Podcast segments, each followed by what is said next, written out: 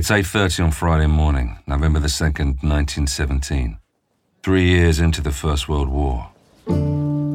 Thomas Henry leaves the house where he lives in Regent Square, not far from London's King's Cross. In those days, this part of Bloomsbury is a working class neighbourhood. The houses on the square are high tenement buildings, crowded with multiple occupants. It's not unusual to have families living in one or two rooms. The water supply is a shared tap in the street. But there are compensations. At the center of the square is a garden, surrounded by railings. Henry enjoys having this little bit of green space on his doorstep. Though at this time of the year, the branches of the trees are almost all bare. Fallen leaves litter the ground. Henry crosses the road to walk along the pavement closest to the garden. It rained in the night, and the air has a damp, earthy smell. Henry's usual line of work is as a medical orderly at a psychiatric hospital. He's seen some sights. In fact, it all got a bit too much for him, so he's given it up for the time being, and is now working as a packer for a jeweller's on Caledonian Road. You better get a move on though, or he'll be late for work. But as he walks along the southern edge of the garden, something on the other side of the railings catches his eye. It's a bundle of something wrapped in sacking. The bundle is on the ground between two trees, a few feet from the gate. At this time of the day, the gate is usually locked. Henry doesn't have his key on him, so he climbs over the railings, losing his bowler hat in the process. The exertion leaves him winded. He's not a young man anymore. If he was, he'd be in a uniform on the Western Front but his curiosity has been aroused. He lays a hand on the bundle tentatively. The sacking is damp. The package itself is stiff and unyielding. The whole thing is tied up tightly with string. There's a faint butcher's shop smell that puts the image of a sheep's carcass into his head. But why would anyone abandon a valuable stock of meat in a quiet London square? Mixed in with his curiosity now is a sense of dread.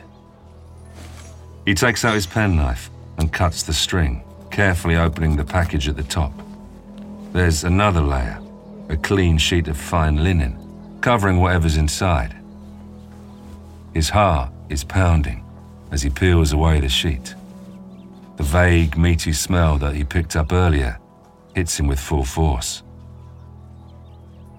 For a moment, it's hard for him to make sense of what he's looking at. And then he realizes this is something more horrific, more frightening than anything he's encountered on the asylum wards. This is a vision straight out of a madman's nightmare. He can see a woman's undergarment, a chemise. It's heavily bloodstained. Inside the chemise, there's a human torso. Maybe it's his medical background, but Henry feels a sense of detachment as he processes the appalling sight that confronts him. The head has been removed. He can see that straight away, but as he pulls away the inner sheet, he realizes that the victim's hands are also missing, and both her legs have been cut off above the knees. He's struck by how little blood there is on the severed parts. Henry has the feeling that he's being watched. He looks around and sees a crowd has gathered on the other side of the railings, mostly women. One of them calls out to him, What is it? Henry is in shock, his words stilted. It's a girl's dead body. Some of the women in the crowd start to scream. One faints. Those with more presence of mind run off. He hopes to find a policeman. Now, Henry looks around the garden. He can barely acknowledge what he's looking for. But the rest of the body parts must be somewhere. His attention is caught by a second, smaller package on the ground a few paces away. This package is also wrapped in sacking, tied up with string. He opens it up to find the severed legs, bent tightly at the knees. A wave of dizziness comes over him. When he was still working in the asylum, he came across a few cases of shell shock, soldiers back from the war, traumatized by their experiences. To find the same horror here, in the square where he lives, Henry shakes his head, It's too much. He puts the second lot of body parts with the first. As he does so, he notices a small square of brown paper placed on the torso. He must have missed it earlier when his attention was overwhelmed by more gruesome details. He now sees that there's something written on the paper in pencil. The letters are awkwardly formed, like they've been written by someone who is barely literate or not used to writing. He spells out the letters. The first word is B L O D I E. Then comes B E L G I M. Bloody Belgium. Henry has experience in deciphering the scrawl of mentally disturbed individuals. He sees it straight away. Bloody Belgium. At that moment, a police sergeant arrives on the scene. Thomas Henry feels relieved that the police are taking over now, but he knows that he will never erase what he has seen from his memory.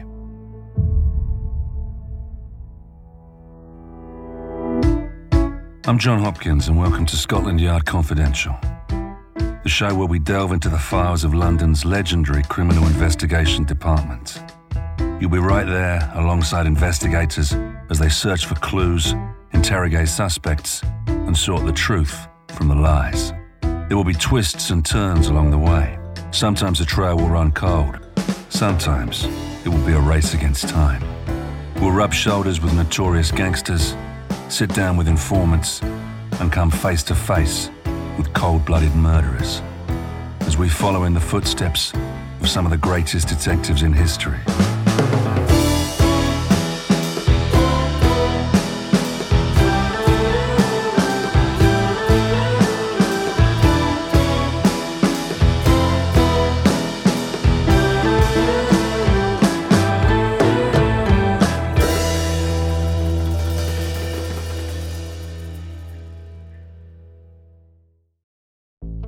There's no better feeling than a personal win, and the State Farm Personal Price Plan can help you do just that. Talk to a State Farm agent today to learn how you can bundle and save with the Personal Price Plan. Like a good neighbor, State Farm is there. Prices are based on rating plans that vary by state. Coverage options are selected by the customer. Availability, amount of discounts and savings, and eligibility vary by state. Hi, I'm Daniel, founder of Pretty Litter. Cats and cat owners deserve better than any old fashioned litter. That's why I teamed up with scientists and veterinarians to create Pretty Litter. Its innovative crystal formula has superior odor control and weighs up to 80% less than clay litter. Pretty Litter even monitors health by changing colors to help detect early signs of potential illness. It's the world's smartest kitty litter. Go to prettylitter.com and use code SPOTIFY for 20% off your first order and a free cat toy. Terms and conditions apply. See site for details. Cool fact a crocodile can't stick out its tongue. Also, you can get health insurance for a month or just under a year in some states. United Healthcare short term insurance plans, underwritten by Golden Rule Insurance Company, offer flexible, budget friendly coverage for you. Learn more at uh1.com.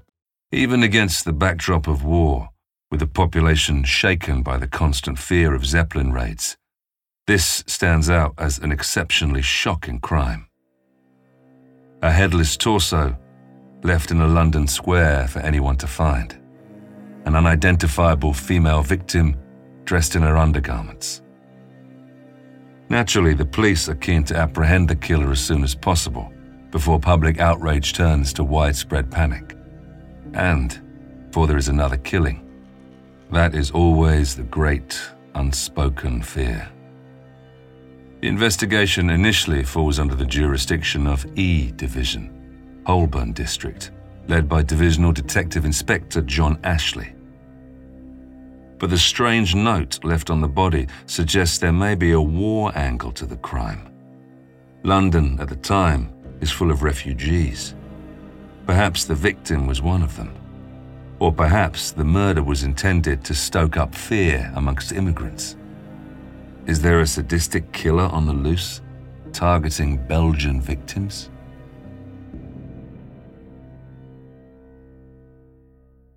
The decision is taken to bring in Scotland Yard.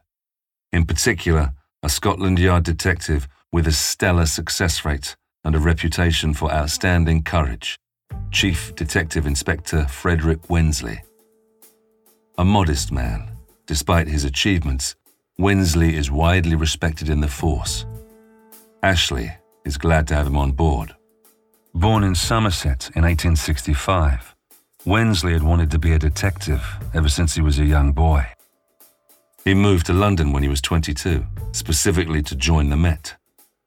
One of his earliest memories on the job was of being thrown through a plate glass window while attempting to break up a drunken fight. A little later, he was one of hundreds of beat coppers drawn in to patrol the streets of Whitechapel during the so called Jack the Ripper case. He tells of fixing strips of rubber to the soles of his police issue boots to silence his footsteps. Even though it's nearly 30 years ago, those horrific crimes and the fear they inspired are still fresh in his memory. He knows that the killer was never caught, but there's always the possibility that he might strike again. Until about a year ago, Wensley had spent his entire career in Whitechapel, rising to the rank of Chief Detective Inspector. Whitechapel, under his watch, was a uniquely challenging area of London to police. There was a high density of immigrants, many of whom did not speak English, and even if they did, they were reluctant to talk to the police. Crime was rife. From street gangs to professional burglars, Wensley had come up against them all, earning a grudging respect from those he'd put away. Wensley called Whitechapel the finest training ground imaginable for a young detective. The experience and specific knowledge he had built up in the area were indispensable. In the opinion of a leading prosecution barrister, it made him the greatest detective of all time.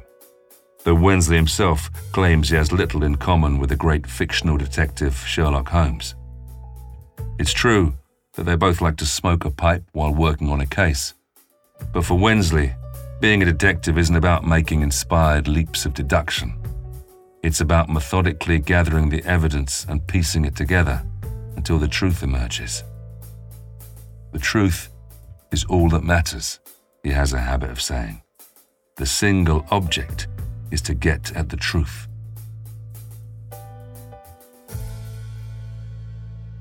In October 1916, it was finally time to move on from his Whitechapel patch when the head of Scotland Yard CID, Chief Detective Inspector Alfred Ward, was killed in a Zeppelin raid. A vacancy came up for the top job in crime detection. Frederick Wensley was the man to fill it. Ward was an old friend of Wensley's. He felt his loss deeply, even though it meant his own advancement. But the war had taken an even deeper personal toll on him. His eldest son, also called Frederick, a second lieutenant in the Lincolnshire Regiment, was killed in action in 1915. He was 23 years old. Death isn't something abstract for Chief Detective Inspector Wensley.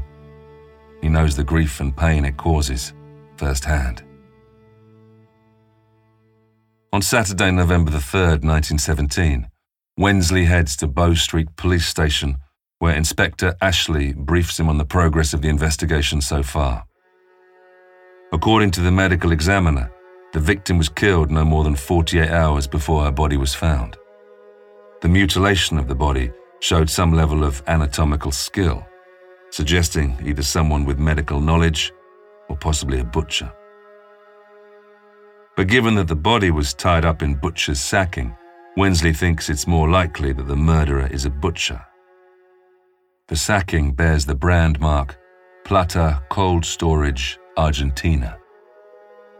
Does this mean they're looking for someone who dealt in frozen Argentinian beef? The two detectives discuss the significance of the mysterious note left with the body. The poor handwriting and incorrect spelling suggest a low level of education, possibly a non English speaker. It's another reason to suspect a butcher rather than a doctor. But at this stage, Wensley is keeping an open mind.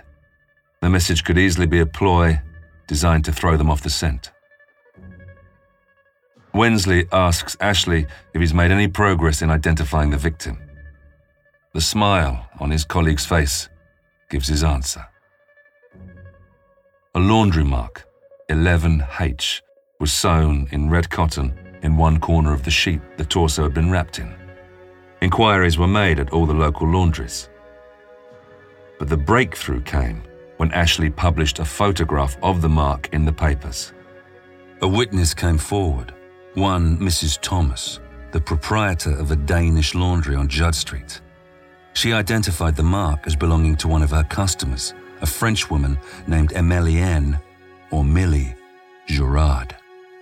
Mrs. Thomas was even able to provide the detectives with an address 50 Munster Square, less than two miles from where the body was found.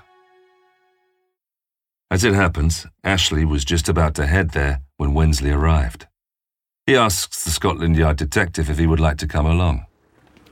Naturally, Inspector Wensley accepts the invitation.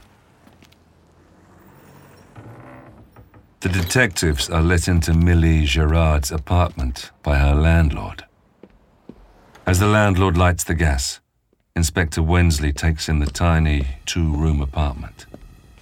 He immediately looks for signs of a struggle, but everything seems to be in order. Then, Wensley notices some dark stains on a rug. Blood? It's impossible to tell for sure, of course. Wensley has an uneasy feeling. The detectives learn from neighbours that Millie had been missing since October the 31st, two days ago. That night, there had been a particularly bad Zeppelin raid. The neighbours say that it's not uncommon for her to go away for several days at a time. Where does she go? asks Wensley. Nobody seems to know. Because of this, no one had thought anything of her absence this time.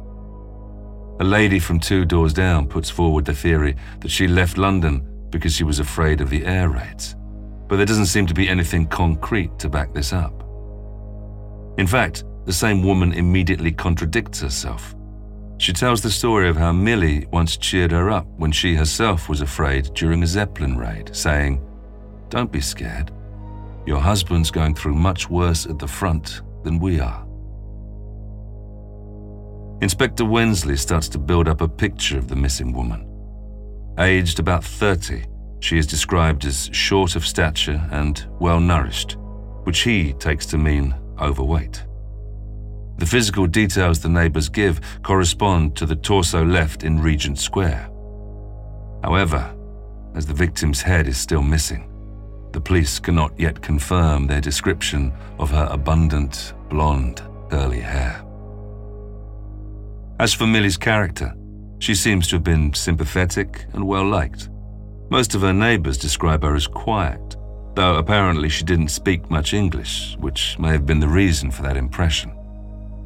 Everyone agrees that she was a respectable woman. They say she always dressed well and even owned some expensive pieces of jewellery.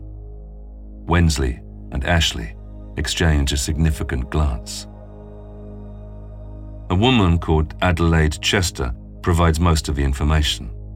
She lives in another apartment in the same house and is a bit of a busybody. But busybodies are often useful to the police. Mrs. Chester tells them that she doesn't think Madame Gerard was particularly happy.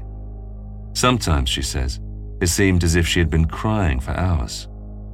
She was married to a Frenchman, a soldier on active service in France. She thought they might be separated, but wasn't sure. Once, she'd met Millie in a grocer's shop and asked her how she was. I'm all right, she'd said, but I feel so unhappy. Inspector Wensley can't help feeling sorry for Millie Gerard, separated from her husband and living alone in a strange land where she had trouble speaking the language. It must have been a lonely existence. His sympathy is aroused even more when he learns that she'd had two children, but they were both dead. It's also likely that she'd lost her home in France. Otherwise, why was she in London? But then, Mrs. Chester reveals something that makes Wensley prick up his ears. She says that she occasionally saw the Frenchwoman in the company of a middle aged man, also French. Millie had said he was a relative. Mrs. Chester pulls a face as if she doesn't quite believe it. She once walked past the two of them quarrelling on the corner of Munster Square.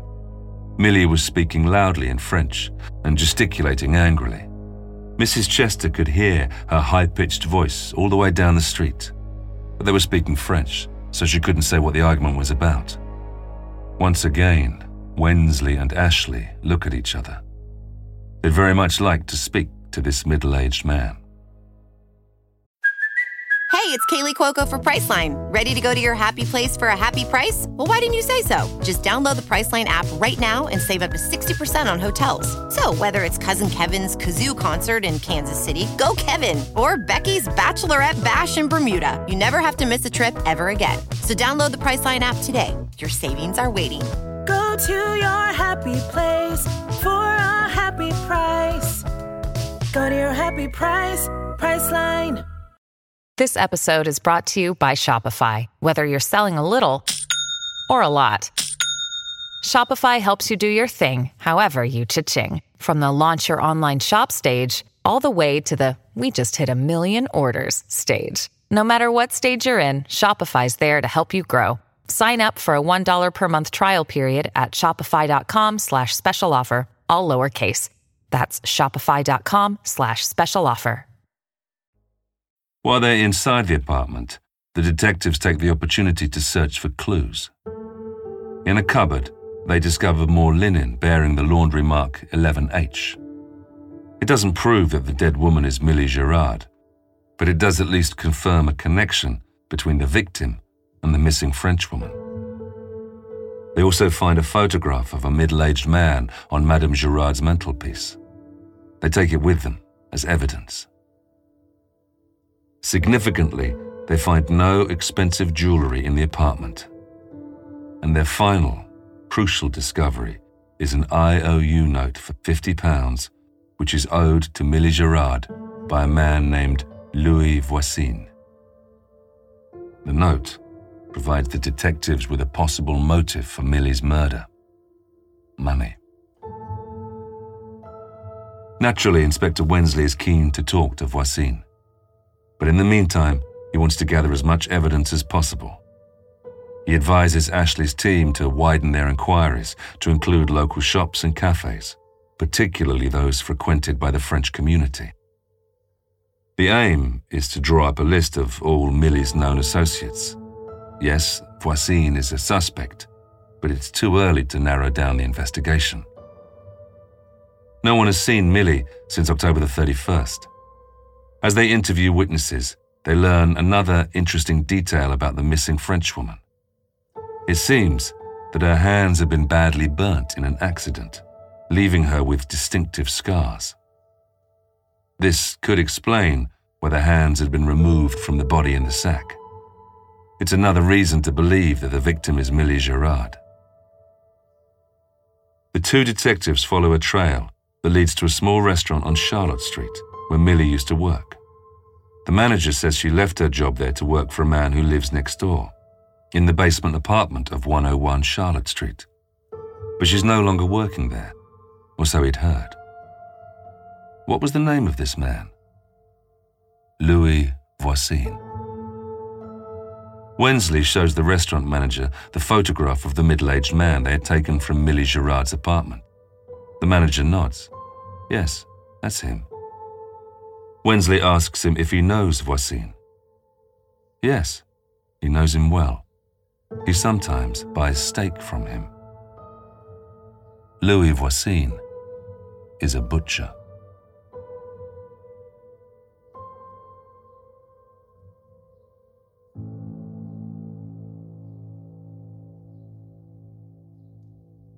Wensley doesn't have enough evidence to arrest Voisin just yet, but he does want to question him about Millie Gerard's disappearance. What exactly was the butcher's relationship with the missing woman? If he was just her employer, why did she have a photograph of him on her mantelpiece? That evening, Saturday, November the 3rd, he leads a team of officers to 101 Charlotte Street. The door is opened by a woman who looks at the policeman in alarm. The woman is French and doesn't appear to speak much English. But Wensley has brought along a French speaking sergeant to act as interpreter. The woman's name is Berthe Roche. She says that she lives here with Louis Voisin, though Voisin is not at home right now. Asked when she expects him back, she just shrugs her shoulders. Roche refuses to let them into the house without Voisin there. Wensley decides to wait outside, the butcher to return. At 3 a.m., a man approaches the property. It's Louis Voisin. Despite door-stopping the Frenchman in the middle of the night, Wensley tries to put Voisin at his ease. They're just making some routine inquiries about Millie Gerard's disappearance. They've been talking to everyone who knows her, and he was the next on their list. It's nothing to worry about. They just need his help reconstructing her movements before she went missing. Now? Voisin replies in disbelief. Wensley apologizes for the lateness of the hour, but is sure Monsieur Voisin will appreciate how urgent it is to find Millie. Voisin claims he doesn't know anything about it. He insists he's got no idea where she is. Perhaps he knows more than he realizes, suggests Inspector Wensley smoothly. Why don't they go inside for a chat? Or, if Voisin prefers, he can accompany them to Bow Street Station. Voisin's expression becomes wary. He says he'd rather go to the station. Wensley can't help thinking there's something inside the house that Voisin doesn't want them to see. Silhouetted in the window of the Charlotte Street house, Berthe Roche watches warily as Voisin leaves with the police. At Bow Street Police Station early Sunday morning, Inspector Wensley faces Louis Voisin across a table. Aged about 50, the butcher is a short, thick-set man with a powerful frame and heavy jaw. He has the kind of bushy moustache typical of the period. His body language is aggressive, his expression determined. Like Berthe Roche, Voisin doesn't speak English well. Wensley has the same French-speaking sergeant on hand to translate. The man's defenses are up. At the same time, he's trying to give the impression that he has nothing on his conscience. He's free to go at any time, but chooses not to, perhaps because he thinks it will make him look guilty. At this stage, he's being interviewed as a witness, not a suspect. Voisin's story is that he's known Millie for about 18 months. It's true that for a time she worked for him as a housekeeper. She didn't live with him, but traveled between her rooms and Charlotte Street. He describes their relationship as friendly. Wensley waits in silence for him to elaborate. He is convinced there was something more than friendship between Voisin and Millie. Voisin remains tight-lipped. Wensley asks him about the last time he saw Millie. That would have been October the 31st, Voisin recalls. She was with a friend, a French girl called Marguerite.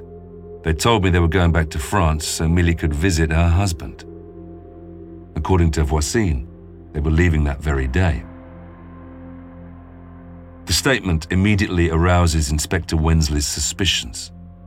It isn't just that Voisin had earlier said that he had no idea where Millie was. The sudden trip abroad is a classic ploy used by murderers to cover an unexplained absence. Then, Voisin volunteers some information entirely unprompted. He says that the day he saw Millie and her friend, he had taken home a calf's head and butchered it in his own kitchen. Of course, as a butcher, he might be expected to cut up meat at home. But why bring up something that, on the face of it, has no relevance to the case?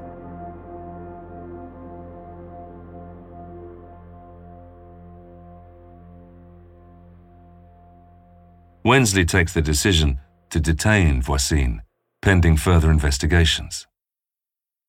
Voisin is searched, and a key is found on his person. The butcher claims he doesn't know where it is for. Meanwhile, Inspector Ashley's men talk to Voisin's neighbors. A number of people report hearing an argument coming from Voisin's apartment on the night of October the 31st. Two raised voices were heard, both speaking French, both women. One particularly informative witness is Angelière Lupens. She reports seeing Bertha Roche at the water tap around 8.30 the following morning, Thursday, November the 1st. Lupens thought it was odd because Roche was not usually up so early. She remembers asking her why. According to Lupens, Roche replied, Monsieur Voisin has just killed a calf and is full of blood. I have been washing his underclothes. When Lupens seemed shocked, Roche went on, Voisin landed a bad hit with the hatchet. The calf struggled. His shirt and jacket were full of blood. Lupens also reveals that she spoke to Roche that very morning about Voisin's arrest, asking her if it was to do with the headless body found in Regent Square. Oh no, it's nothing to do with that matter. That woman is Belgian. When he hears all this, Inspector Wensley decides to bring Bertha Roche in for questioning too, while a thorough search is carried out at Voisin's apartment. At Bow Street, Voisin is still sticking to his story. The more he repeats it, the less Inspector Wensley believes him. There has to be a way to catch the butcher out. It's now that the detective has an inspired idea. He has to tread carefully, though. If he's seen as tricking Voisin into incriminating himself, a defense barrister will rip his case to shreds. Wensley turns to the interpreter. Ask him if he has any objection to writing the words Bloody Belgium. Not at all, is Voisin's reply. A sheet of paper and a pencil are handed to him. Voisin screws up his face in concentration and writes the words. It's clearly a struggle for him. The handwriting is smaller than that on the note left with the body, but the spelling is the same. B L O D I E B E L G I M. Wensley wants to be absolutely sure. Perhaps you're not feeling quite yourself, he suggests. Would you like to try again? Voisin writes the words out four more times.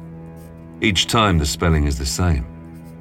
The size of the handwriting varies, but on the last line, it's very close to the note they found on the headless body. He has Voisin taken back to the police cell. Things begin to move very quickly from here on.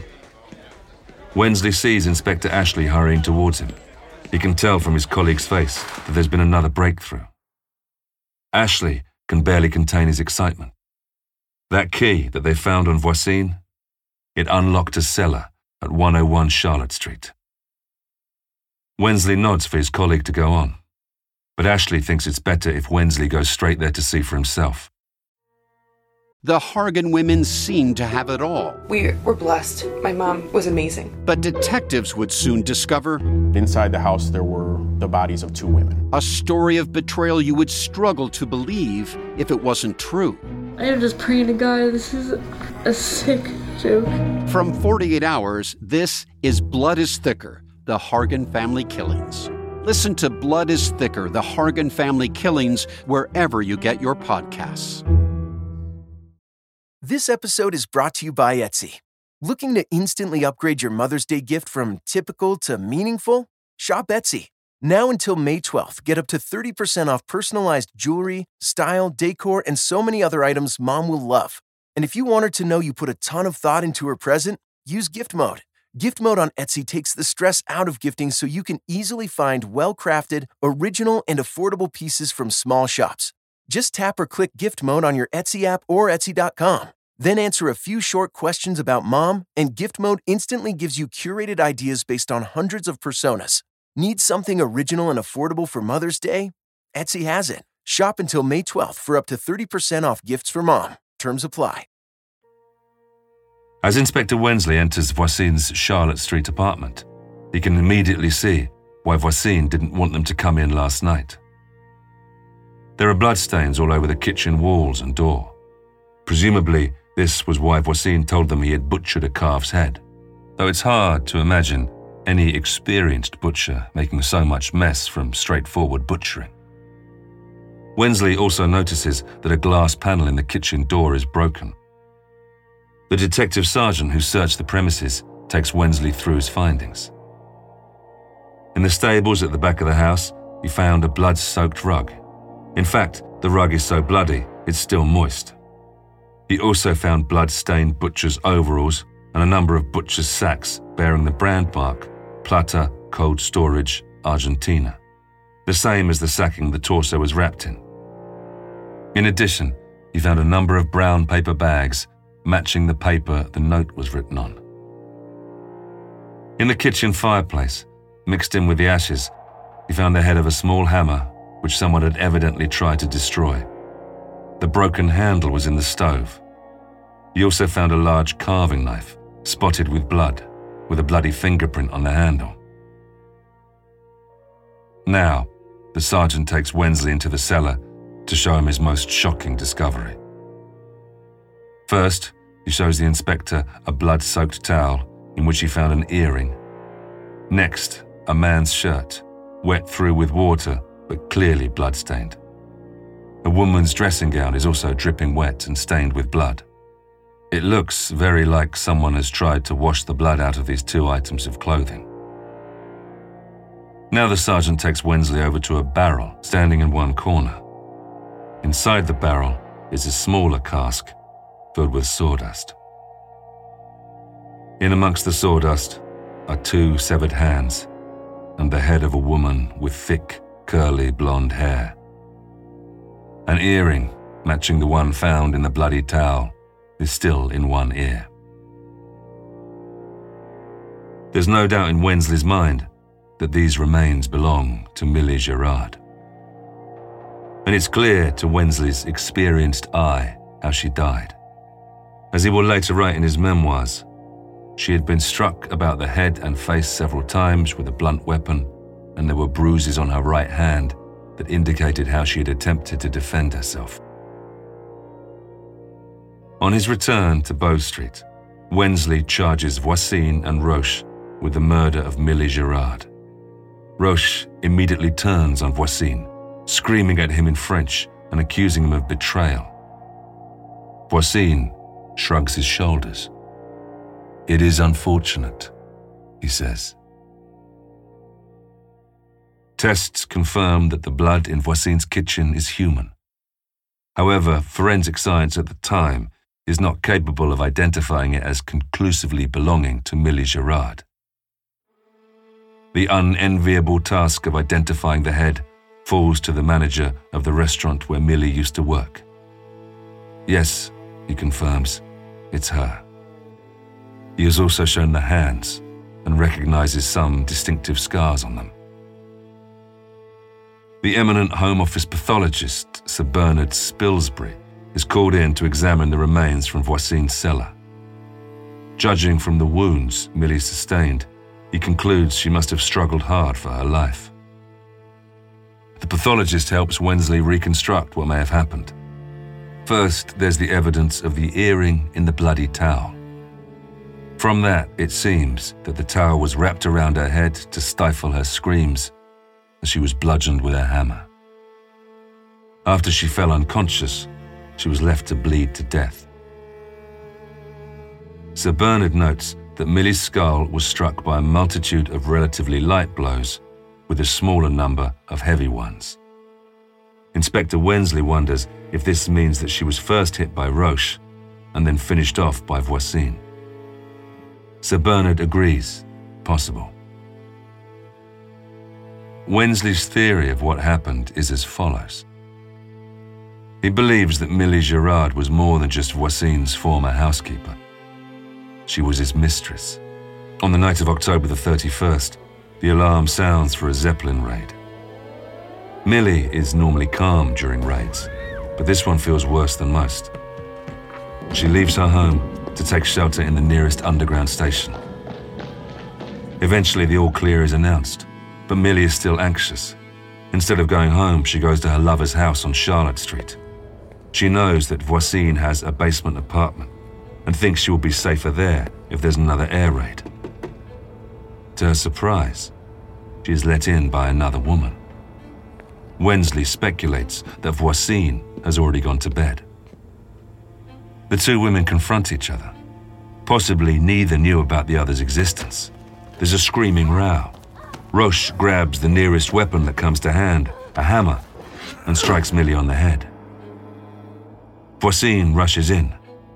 Perhaps he is the one who puts the towel around Millie's head to quieten her down, while Roche continues to rain down blows on her head. Eventually, Voisin takes the hammer off her and finishes the job. Wensley then imagines the two murderers sitting up all night in the same room as Millie's corpse as they discuss what to do next. Given Voisin's occupation, it falls to him to dismember the body. With both Voisin and Roche refusing to confess, there is no way of knowing for sure if this is what happened. But for Wensley, it's a reasonable working hypothesis. Over the following days, more loose ends are tied up. First, the police managed to track down Millie's friend, Marguerite. Voisin had said the two women went to France together.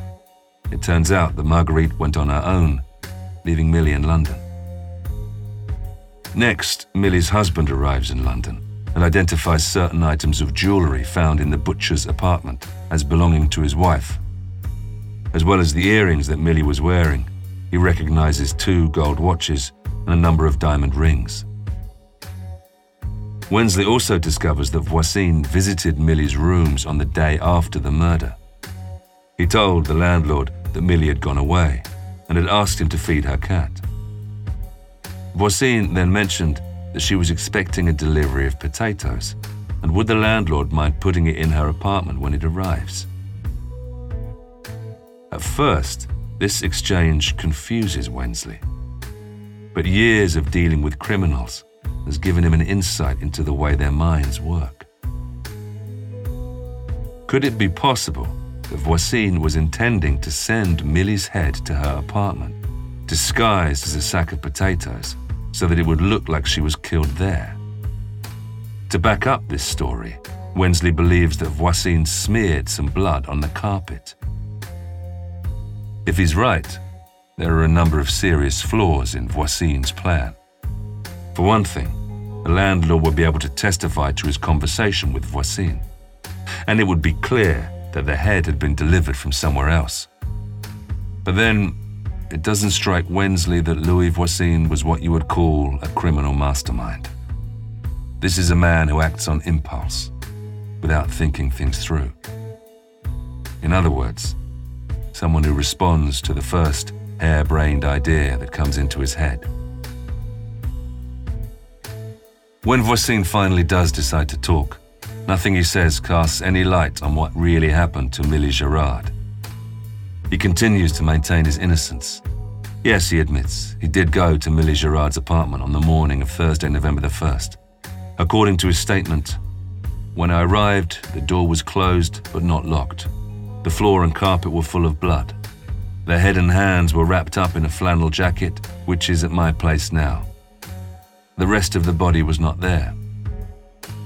So what does Voisin do? He cleans up the blood and takes the head and hands back to his own apartment. His reason for doing this? Because he thought it was a trap. When challenged that none of this makes any sense, Voisin answers, Why should I kill her? I didn't want any money, owe her any money. But Wensley knows this isn't true. He has already found the IOU note for £50, signed by Voisin. One thing about Voisin does impress Inspector Wensley. The Frenchman insists that Berthe Roche had nothing to do with whatever happened to Millie Gerard. She is not concerned in this crime at all, he says at one point. It's a touching display of loyalty. But perhaps, if he hadn't been unfaithful in the first place, it might never have come to this. What is remarkable about this case is how quickly it was solved. An unidentified headless torso was found on the morning of Friday, November the 2nd. On Monday, November the 5th, Voisin and Roche were formally charged with the murder of Millie Gerard. In Inspector Wensley's view, it is the speed of the police's actions that ensured their success. Voisin simply didn't have time to dispose of Millie's head and hands. At the trial, as Inspector Wensley had feared, the defense barrister tries to have Voisin's handwriting samples ruled inadmissible. However, the judge decides that they were obtained legally. He points out that it could have helped Voisin's case if his handwriting had turned out to be markedly different from the note. Even without the handwriting, the evidence against Voisin is overwhelming. The jury wastes no time in finding him guilty. As for Berthe Roche, the direct evidence against her is thought to be less conclusive. The judge directs the jury to acquit her on the charge of murder. Even Louis Voisin gives evidence in her favor, again insisting that she was not involved. She is found guilty of the lesser charge of accessory after the fact. Unusually, the judge pronounces Voisin's death sentence in French. He is hanged on March 2, 1918. Roche is sentenced to seven years hard labor. Before her sentence is completed, she suffers a mental breakdown and is transferred to an asylum where she later dies. Some have speculated that despite Voisin's protestations, Berthe Roche may not have been entirely innocent of Millie Gerard's murder after all. There was plenty of evidence that Voisin was the one who cut up and disposed of Millie's body, but as for who actually killed her, it's impossible to say.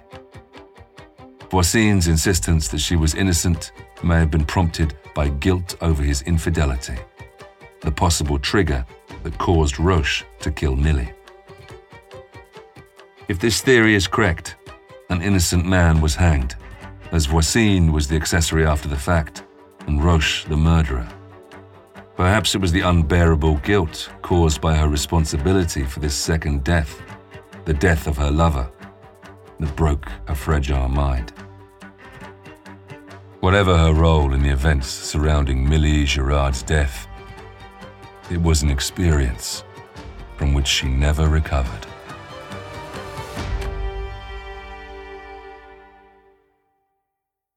Next time on Scotland Yard Confidential. A young woman's dedication to her job costs her her life. When New Zealander Kathy Marlowe works overtime one weekend in 2007, she encounters a brutal killer in the office. Police discover signs of a violent struggle, with a trail of blood leading to Kathy's body. A major homicide investigation is underway. To reconstruct what happened, Scotland Yard detectives use all the techniques of modern forensics, including DNA, blood splatter analysis, and CCTV evidence. They follow a twisting trail of clues to track down their suspect. But can they unravel his web of lies to prove, beyond doubt, that he really is Kathy's killer?